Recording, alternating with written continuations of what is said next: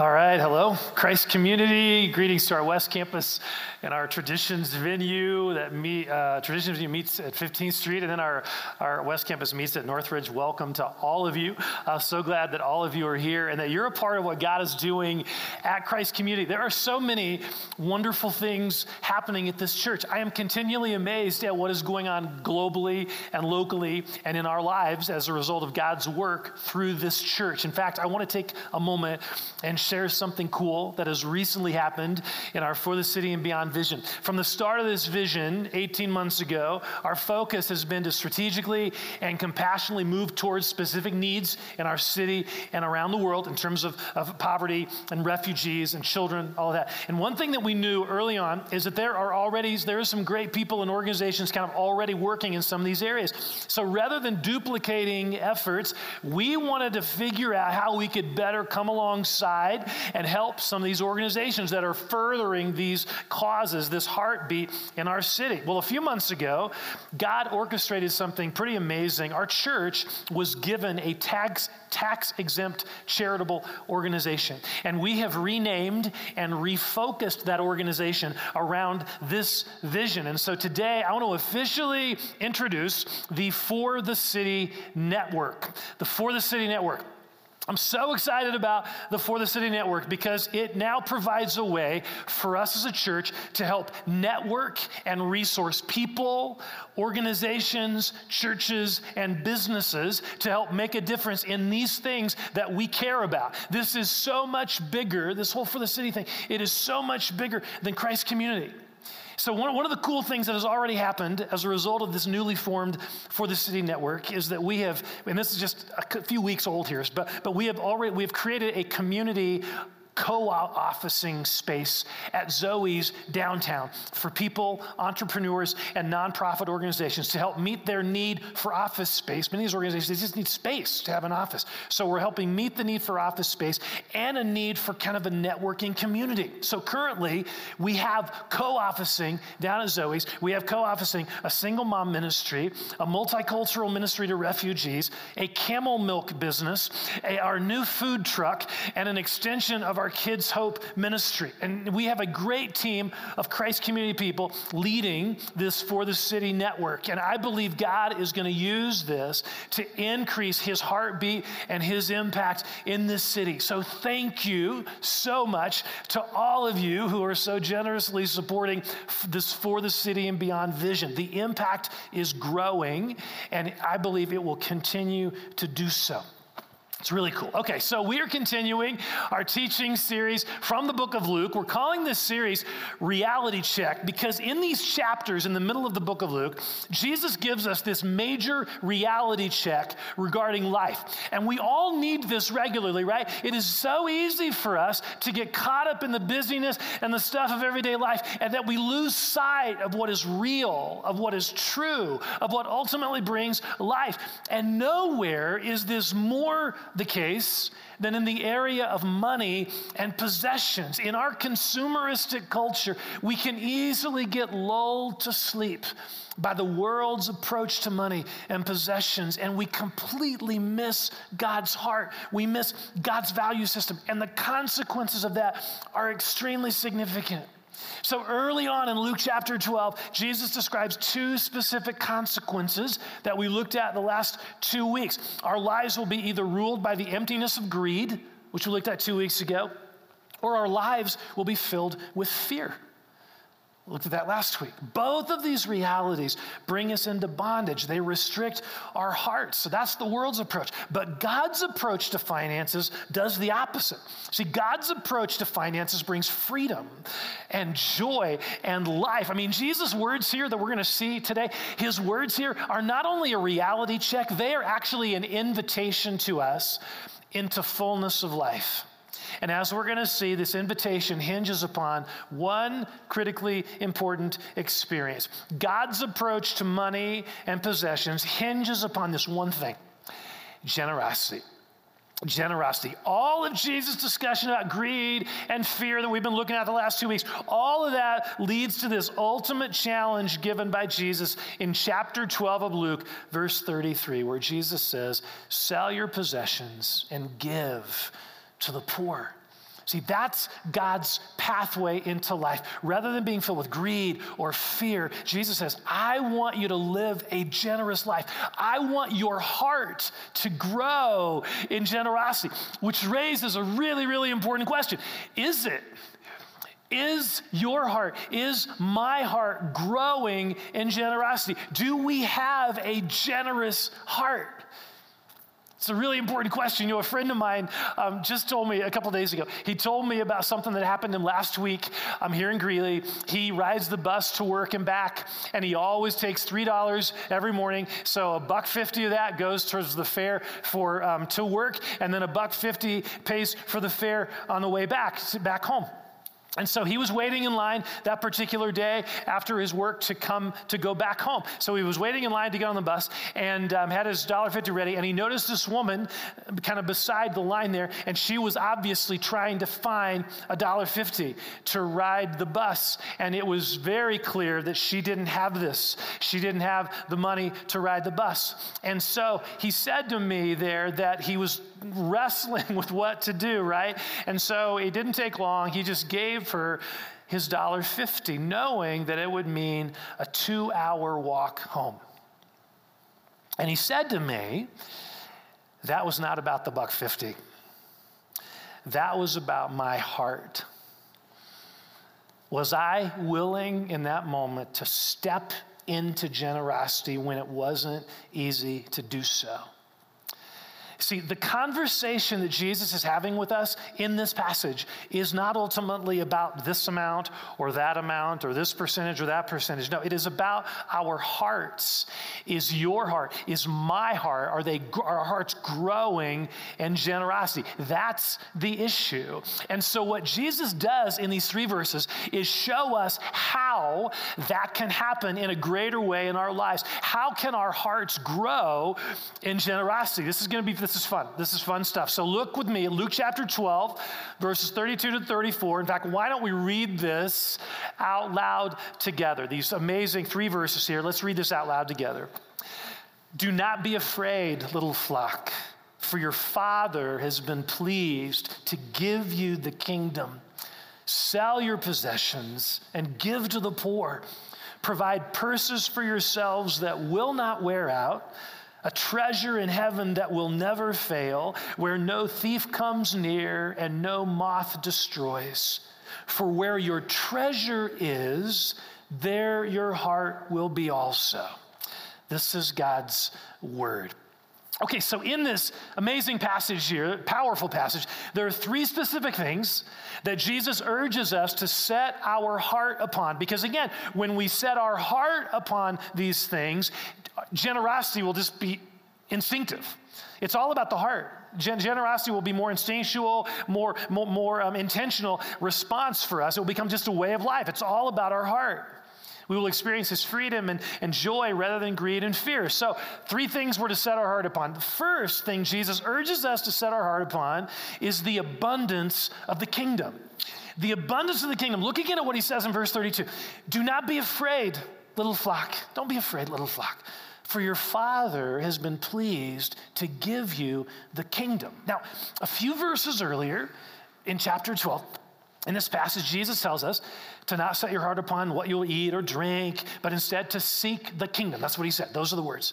And now he says here that God has been pleased to give you the kingdom. See, Jesus is urging us to set our hearts upon the kingdom, upon his kingdom. Now, the word kingdom here represents the fullness of God's domain. It speaks of God's abundance and, and resources, all of the blessings and the provision that God has at his disposal. Jesus is saying, Look, don't, don't be afraid, little flock, as if your resources are limited and lacking. No, no, no. Your Father has been pleased to give you the kingdom. God loves you and is freely giving to you all the blessings of the kingdom, spiritually and emotionally and financially. See, the question here is what is your heart focused on? Your limited resources or God's abundant resources? Now, let me, let me, God's abundant kingdom, really. So let, let me put this, let me try to put this in kind of a word picture here. For most of us, we view our resources through the lens of a pie chart. this circle that divides up our resources in various sized slices, okay? Most of us view our resources as being contained within this boundary, right? This limited circle, which means if I give this much away, that I'll only have this much left to live on. So if I give 8% or 13% of my income to the God to God's work, then there's to be less in the pie.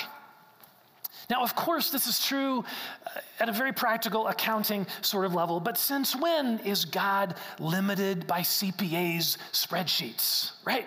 Since when is God limited by that? In fact, I almost didn't want to show you that pie chart because who likes pie charts, right? None of us. They're nothing but walls, they're nothing but boundaries. And maybe when you saw that, that pie chart image when it came on the screen a moment ago, you, you had flashbacks of budget meetings at work, right? And you felt this internal groan. Oh, a pie chart. You felt this internal groan, perhaps. That's good. That's good that you felt that because that's Jesus' perspective too. Jesus is saying to us, don't look at your resources with a pie chart mentality, which fosters this sense of limit and lack. No, Jesus says, look at your resources through a kingdom lens. See, rather than a pie chart, imagine yourself standing on the edge of the ocean. And God is saying, This is all mine. It is all mine. And because of that, it is all yours. As children of the King of the universe, your resources are not limited. Your resources are not limited. We have a Father in heaven who has given us the kingdom. Everything He has is ours. There is an abundance to it that we often can't even fathom. And so, because of that, so often we live with this sense of lack, this hoarding, this penny pinching mentality. I mean, you ever know someone like this? We see it in everyone else, not ourselves, but, but you know, but let's just pick on other people anyway, right? Uh, so, but you ever know someone like this? Their bank account would reveal that they're millionaires, okay? But they're the tightest people you know. They don't tip generously. They drive across town to save a penny on a gallon of gas. They live like paupers. And we sort of chuckle at that, you know? And yet we do it all the time because our God has given us the kingdom. And yet we're living and giving as if we're poverty, poverty stricken orphans. Oh, it's such a burden to give. Oh, we can't afford to be that generous. And our Father in heaven is looking down thinking, but I've given you the kingdom. I've given you the kingdom. I have given you all you need and more. I promise to provide for you. Why are you hanging on so tightly? Do you not trust me, little flock? Now, there's something really amazing we discover when our hearts move away from this pie chart mentality. And that is this here's what we discover you can't outgive God. You can't. You cannot outgive God. The more you give to Him, the more blessings come your direction. Now, I'm not just making this up. This is all the place, everywhere in the Bible. It's all over the place. But one particular passage that I want to mention is uh, a few chapters earlier in the book of Luke, chapter 6. Look at what Jesus says to us Give, and it will be given to you a good measure, pressed down, shaken together, and running over, will be poured out into your lap. For with the measure you use, it will be measured to you. With the measure you use, it will be measured to you. We use a little cup, that's what gets measured back to us. We use a bushel basket, that's what gets that's what he's saying here. That's the analogy he's using. In other words, here's the deal. We got to get this. When we live with a perspective of lack, we limit the blessings that come our way. That's what he's saying.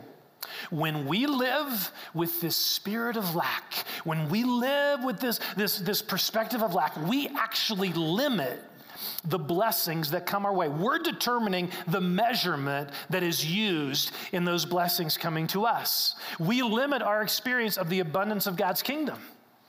In fact, notice here the order of Jesus' words. We, we don't really, I don't know if we realize the order here. It's really, really important. Notice the order of his words give, and it will be given to you. You give, and it will be given to you. In other words, you go first. Jesus is saying, You go first. You step out in that moment when it's hard, the bus fare thing, when it's hard to be generous, in that moment, you step out, even when it's hard. And once you take that step, you just watch me pour out blessings upon you. See, these intentional choices of generosity on our part actually open the door for the abundance of the kingdom to be poured out. They enable us to experience God giving us the kingdom. They enable us to experience what Jesus is describing here. You cannot outgive God. Just try it sometime. You can't. You cannot outgive God. I remember hearing, um, and I've mentioned this a few times, just an amazing example of this. A guy named R.G. Letourneau, um, who invented earth moving machinery, okay? And this will come back in just a moment. So think about these earth moving machinery. He invented this several decades ago. His business just grew, right? And as his business grew, he decided he was going to give God 90% and he was going to live on 10%. Uh, and so he did that. He did that, and God just continued to bless him and continued to provide. His generosity, I mean, made a huge impact in the kingdom. He was give all over millions and millions. It was just amazing, really. His generosity, huge impact. And I love this quote. I'll never forget this quote from R.G. Letourneau. And remember, he's an earth-moving machinery, right? This was the quote. He used to say, "I shovel money out." But God keeps shoveling it back, and God has a bigger shovel. I keep shoveling it out and God keeps shoveling it back, but I'm discovering God has a way bigger shovel than I do. I want to be like that. I want to be like that. I want to be a person who is continually discovering how big God's shovel is because of the choices that I'm making to be generous, right? I don't want to live with a pie chart mentality. I want to live with an ocean perspective of the kingdom. And by the way, my friend told me as he was walking home after giving his bus fare to this woman, he actually found a dollar fifty on the sidewalk.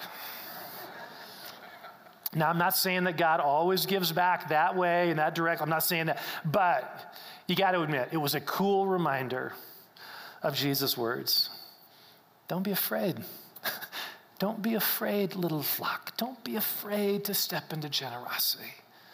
For your Father has been pleased to give you the kingdom, the abundant kingdom. Don't be afraid. It's almost an adventure He's inviting us into. You can't outgive God. Second thing God urges us to set our heart upon is the needs of others the needs of others. And again, when we set our heart upon these things, the idea is that generosity is going to happen, okay? Jesus says in verse 33 sell your possessions and give to the poor. Now, notice Jesus doesn't give a lot of specific information here. He doesn't give specific items to sell. If you have something more than this, that's more valued more than this, you need to sell that. He doesn't say that. He doesn't get into that thing. He doesn't give a specific, specific percentage, specific percentage, and he doesn't tell us to sell all your possessions. He doesn't say that here. What, what he's going after here is the heart. He's calling us, he's commanding us to practice generosity in a very real, very practical, very open handed way, in a way that actually costs us something. To sell a possession is hard, right? Because it means letting go of something we value. There, there's a sacrificial aspect that Jesus is implying here, kind of a challenge, actually. Now, notice where Jesus urges this generosity to be directed. He says, Sell your possessions and give to the poor. Now, the, the Greek word for poor is not actually used in this passage. It's not. Um, what this verse literally says in the original language is give with compassionateness. I think that's a word, um, but it is actually, because um, I didn't get a spell check here on my iPad. So, uh, give with compassionateness. In other words, give with a heart that is filled with compassion towards people in need. See, Jesus is saying, let your heart, let your heart be touched with other people's needs in such a way that you want to be generous towards them. You want to help them with that need. Again, this is a heart issue. It's what we set our heart upon. When our heart is set upon accumulating for ourselves, we naturally experience greed and, and fear. But when our heart is set upon the needs of others, suddenly we see our resources differently. We see our resources differently. That we see our resources through this lens. This is a way I could help this person. Right? We, we see uh, our resources as a way to meet a specific need. Now, from a biblical perspective, this is not only referring to people's physical needs, it's also referring to people's spiritual need, their need for Jesus. Our giving, our generosity should reflect the heart of Jesus who came to seek and save the lost. So when Jesus urges us to give with compassionateness, with compassion, it is a command to be very strategic and very intentional with our giving, to make sure it is being invested wisely and effectively in kingdom ministry, in helping people find Jesus and grow in their relationship with Jesus. Now, all this talk about helping others is really important, but it does raise a significant issue that I often wrestle with, and I'm sure you do as well. What needs do we give to? What needs do we give to? There are so many needs around us. We are inundated with appeals for money all the time. Responding to a flood over here, or a GoFundMe appeal from a friend, or a family member, or a neighbor in a financial crisis, or a Christmas catalog we get in the mail from a worthwhile relief organization. And honestly, included in this list are appeals from our church as well, right? So, what do we do with all that? How do we navigate this? I mean, our compassion moves us to respond. When our heart is on this, our p- compassion is going to move us to respond. And, and part of this is what God is saying here. We want to be open to His leading, we want to give generously as He leads. But to be honest, there's a concern here. There's a concern that I have. There's a tension that I feel. And I want to talk about a distinction here that I'm not sure we often think about, but it is a concern I have. I feel like many of us Christians, those of us who are Christ followers here, I feel that many of us are pulled more and more toward the instant emotional response to these immediate and pressing needs that are always around us. And we're losing sight of the power of consistent, committed giving that provides sustainable long term impact. I think both of these are needed. There's a place for responding to immediate and pressing needs, and there is a, also a place for investing in sustainable ministry long term. And this is where the local church is so powerful and unique. The local church is God's plan A to meet people's spiritual and physical needs through the gospel. The church, folks, the church is not a building. It is not. It is a gathering of people who are serving together and loving together and pursuing God's vision and heart together. So when we give to our church, we are a vital part of what God is doing. We are being the church. We are caring for that couple whose marriage is falling apart. We are caring for that Kids Hope child at Maplewood. We, we are, we are not just donors. We are active agents in what God is doing through our church. So, for me and for Raylene and I, this is why our biggest giving priority is to our church, to this church. This is why. Because we know when we give to the general ministry budget, we are, we are helping change people's stories. Marriages are being healed. Children are coming to Christ. People are experiencing love and support through e groups. And we are a part of that by giving to this general ministry, but we know we're a part of that. And we also know that by giving to For the City and Beyond, we are helping, we are helping rescue girls from sex trafficking in India. And we are, we are empowering hundreds, hundreds of men in a prison in Peru to follow Jesus and share the gospel with other inmates. We are helping Syrian refugees in, in Jordan. We are helping Iranian refugees in Austria. I mean, excuse, yeah, in, in Austria, it's amazing ministry there. When, when, and, and when I think about the impact that a, having a permanent West Christ Community Campus, a permanent campus will do in this region in terms of helping people come to know Christ, helping people grow in their relationship with Christ. Or when I think about this new For the City network, that's, the impact that's going to have on our city, I want to give to my church because I get to be a part of all that. See, what I love about investing in our church is that we are, we as a church, we are compassionately moving towards people in need globally and locally. And we're not doing so in a quick, immediate, you know, overnight sort of way, which sometimes honestly can be kind of unhealthy. Rather, we are doing so in a long term way. We're doing so in a way that says we are in relationally and we are in financially. We are with you long term. We are here. We are here, and we're going to continue to be here, loving people and helping them grow in Christ. We're here. That's the, the power of the local church. I mean, think of the thousands of lives who have been impacted through the ministry of this church. And you are the church. You are the church. You are part of that impact. I love being a part of a church like ours. And I believe with all my heart that one of this is really important. I believe with all my heart, honestly, one of the most strategic ways I can invest financially in meeting people's spiritual needs and the kingdom of God advancing is through this local church. I believe that's the most strategic way I can invest in the advancement of God's kingdom. And I long for every one of us here to see our church in a similar way. Again, this is not an either or. It is a both and. Yes, God wants us to respond to the immediate needs that are all around us. Absolutely. And I want to keep growing in that as well. And yes, God also wants us consistently investing in His plan A to reach the world. This imperfect but beautiful thing known as the local church. So, as we set our heart upon the needs of others, Let's ask God to show us how He wants us to respond to all these needs. How does He want us to respond? How He wants us to give to, in both of these ways to meet these needs. Okay, there's a third thing Jesus urges us to set our heart upon so that we can grow in our hearts and generosity. A third thing. One, we already talked about the needs of others, right? We've already talked about these other two. And here's the third thing that is our rewards in heaven our rewards in heaven.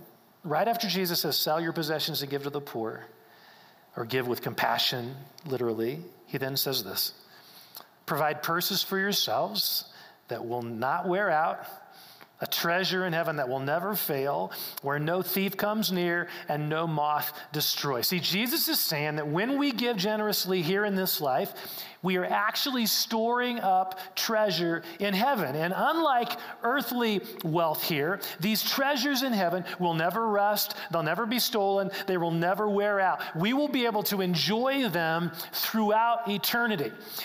Now, I know that sometimes Christians, you know, we're, we're, hesitant sometimes to talk about or to focus on rewards in heaven. You know, it feels kind of self serving. If I'm giving in order to get rewards, you know, it kind of gets all messed up in our head. But listen, folks, Jesus didn't have any problem talking about this. He talked about it all the time. He didn't have any problem talking about this and urging us to focus on this. Fact, he says it point blank. Here's what he's saying one of the reasons to be generous in this life is because you will be rewarded for that generosity in the next life. It is without apology that he says this. I mean, think about this. If I told you about a certain investment that you could make right now that would and, and, it would guarantee it would guarantee to pay you back a thousand times more than you invested would you be interested in that Every one of us would be signing up for that financial seminar, right? We would sign up in a heartbeat. So, why is it that when Jesus tells us about this kind of guarantee, this kind of investment, our response is sort of, eh? Why is that? Eh, I mean, what is that about? Why do we do that? Here's why we don't live with eternity in view. We don't. We don't live with eternity in view. Our heart, our focus is on this life in this world. That's what we're focused on. I remember hearing an analogy, maybe you've heard this too, where imagine eternity is like a line, right? It's like a line stretching all the way that way and this way, this long line. And our lives, in the scheme of eternity, the 60, 70, however many years we have here, in the scheme of eternity, our lives are like a dot on that line. There's this whole line, and our lives are like a dot. And where do we focus? on the dot. We live for the dot. We focus on the dot, right? We invest in the dot. When Jesus is saying, Look at the line, trust me, folks, look at the line. There, this is just a small part. He is urging us to consider eternity, to look at this line, the line of eternity, to invest in that.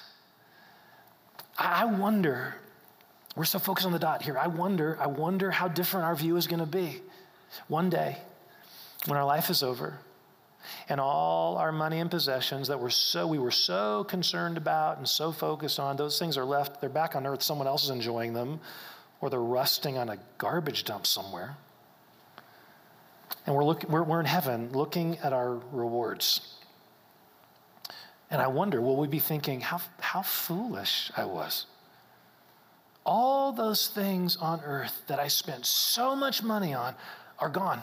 They are gone. Why didn't I invest in treasures that I could have enjoyed throughout eternity? Why didn't I believe Jesus' words? Well, Jesus actually gives us the answer. He gives us the answer to that question in the last verse of this passage. Look at verse 34. For where your treasure is, there your heart will be also. See, what is it that you and I treasure? Because that's where our money will be invested and spent, because that's, that's where our heart is. Our money always follows our heart, always. It follows our treasure which is why Jesus' words here in this passage are so important. Every day, folks, every day, you and I, and I'm in this too, you and I are in the midst of a battle for our hearts as it relates to money. This is not an easy topic. This is hard to talk about. It's hard to live out, but it is our reality. We have a choice each and every day to view this area through the lens of the world, earn more, spend more, buy more, find your life in money and things we can live that way, or we can view this through the lens of Jesus, setting our hearts on the abundance of the kingdom and on the needs of others and on, on the, our rewards in heaven. And when we set our heart on those things, we will actually want to grow in generosity. We actually will want to grow in generosity no matter where we're at in this experience. If we've never given ever before, or maybe we've been a tither, you know, 10% tither for years, or maybe we've even given beyond that. Doesn't matter. We will all want to grow in this area because we will realize there is so much more.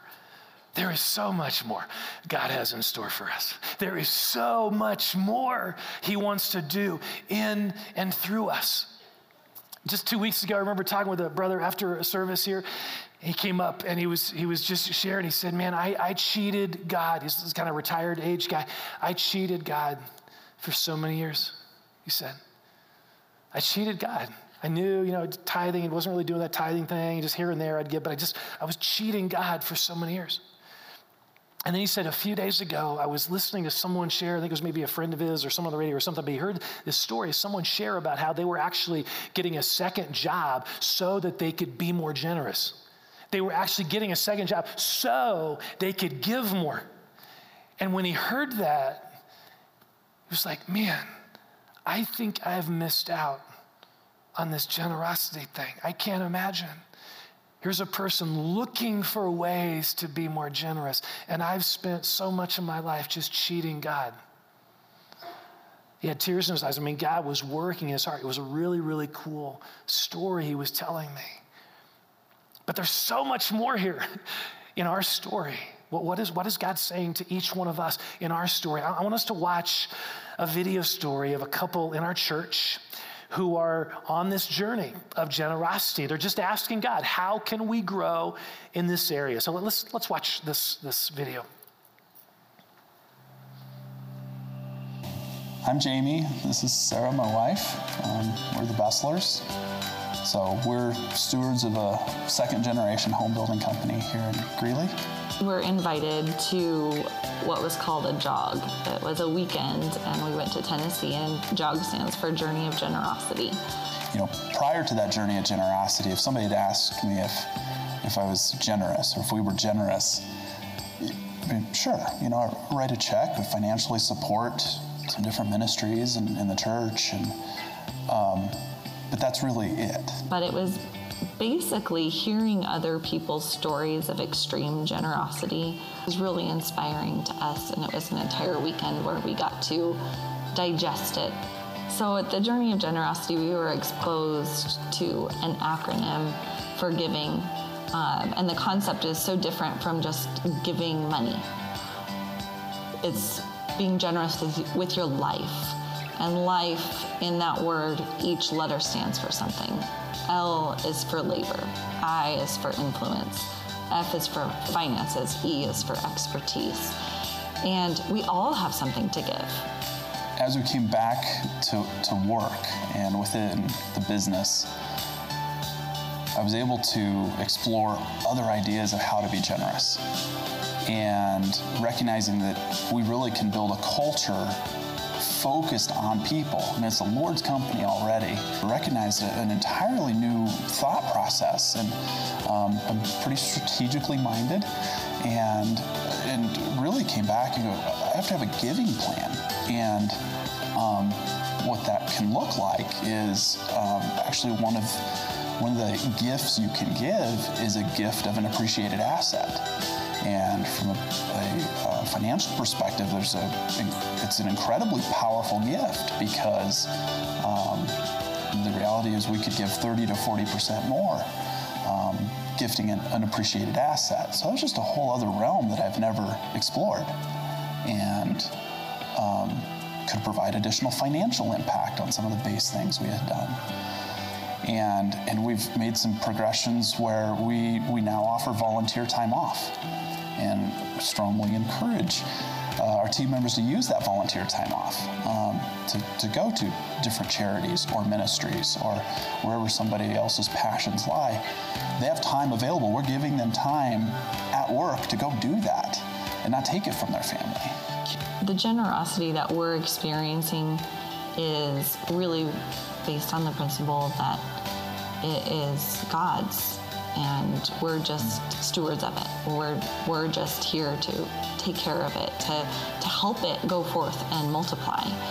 Just be that pipeline of giving what's God's and directing it to where maybe He's putting it on our hearts. And it's been a huge blessing. I think the important thing for Jamie and I is that we have different abilities and being able to give, honestly, the best thing it's done for us is it's made our marriage better. We want to continue being generous. We want to grow in generosity. And we want to leave our our footprint, if you will, in our in in the sand as far as just one of many, where it starts to be more and more. So so here's the deal. God wants our hearts to grow in this area of generosity. And He knows what that looks like for each one of us in our particular situation. We just saw one story of a couple in their journey of generosity. That's their story, that's not your story. What is your story? In generosity. What is God saying to you about your next step in this heart journey of generosity? Let's, let's pray.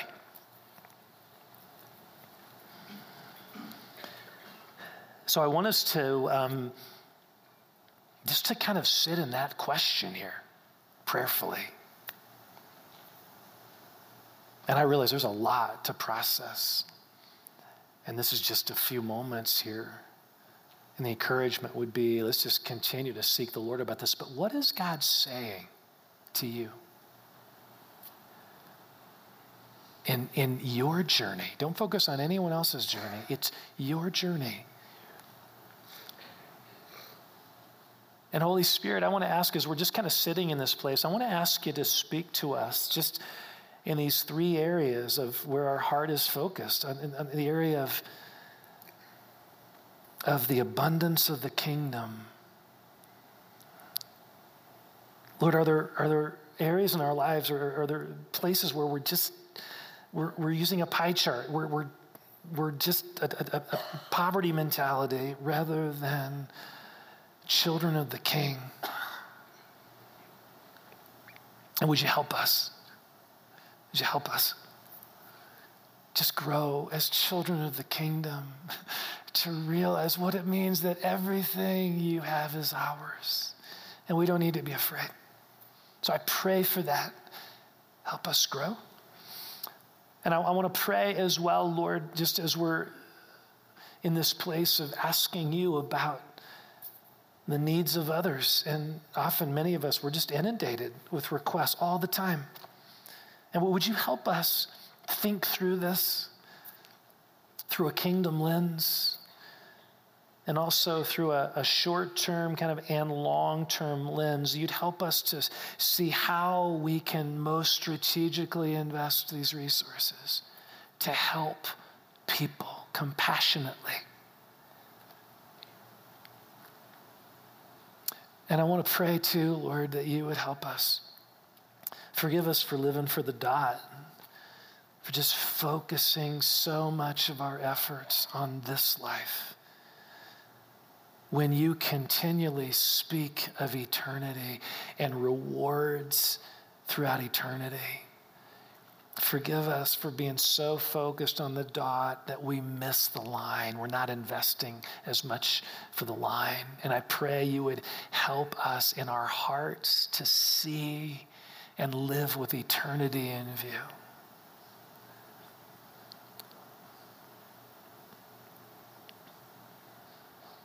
So, in light of that, I'm going to go back to that question just, just to sit in for a moment. What is, what is God saying to you? is your next step in your story of generosity.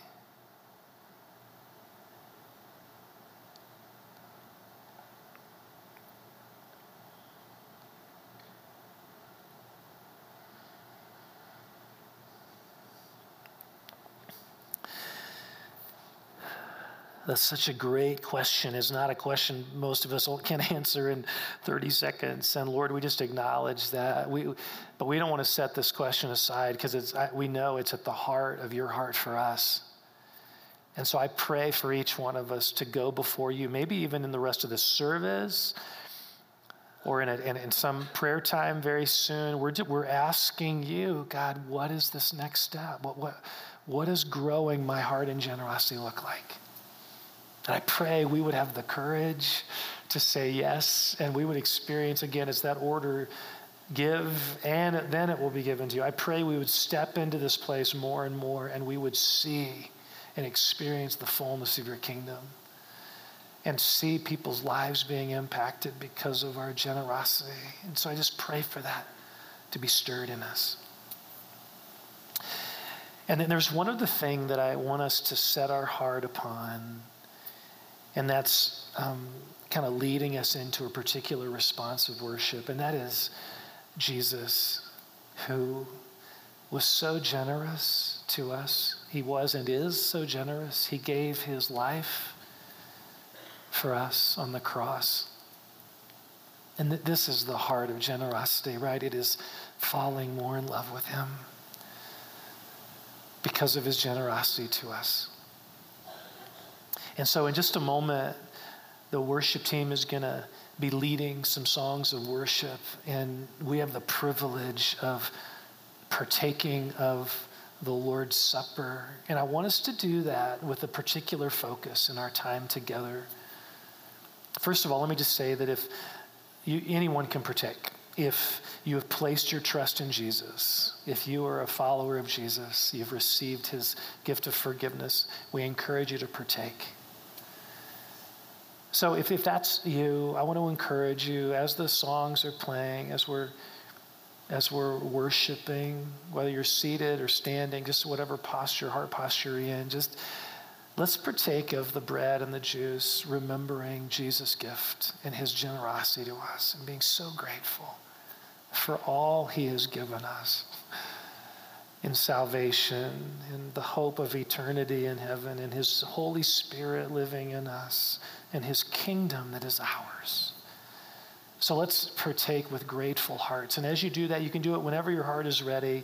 You can go to a table and take a piece of bread and then dip it in the cup. And then um, you can partake right there. You can go back to your seat. So let me just pray for us as we kind of lead into this particular response. God, thank you for being such a generous God to us. Jesus, you gave your life. You came to earth. You left the comforts of heaven. You came to earth for us. And then you said yes to a cross, a horrible death that you didn't deserve, but you did for us. And we're so grateful. And we pray that as we focus on that gift, as we partake of the Lord's Supper, as we sing these songs of worship, our hearts would be so filled with gratitude to you for the amazing God you are and the generous God you are, and how we are recipients of that generosity. Thank you, Lord. We love you, God. Set us free to worship you. So why don't we stand? Um, if you want to sit at some point or even remain seated right now, that's fine. But let's just begin standing. Jesus, we love you. We worship you. Thank you for the cross.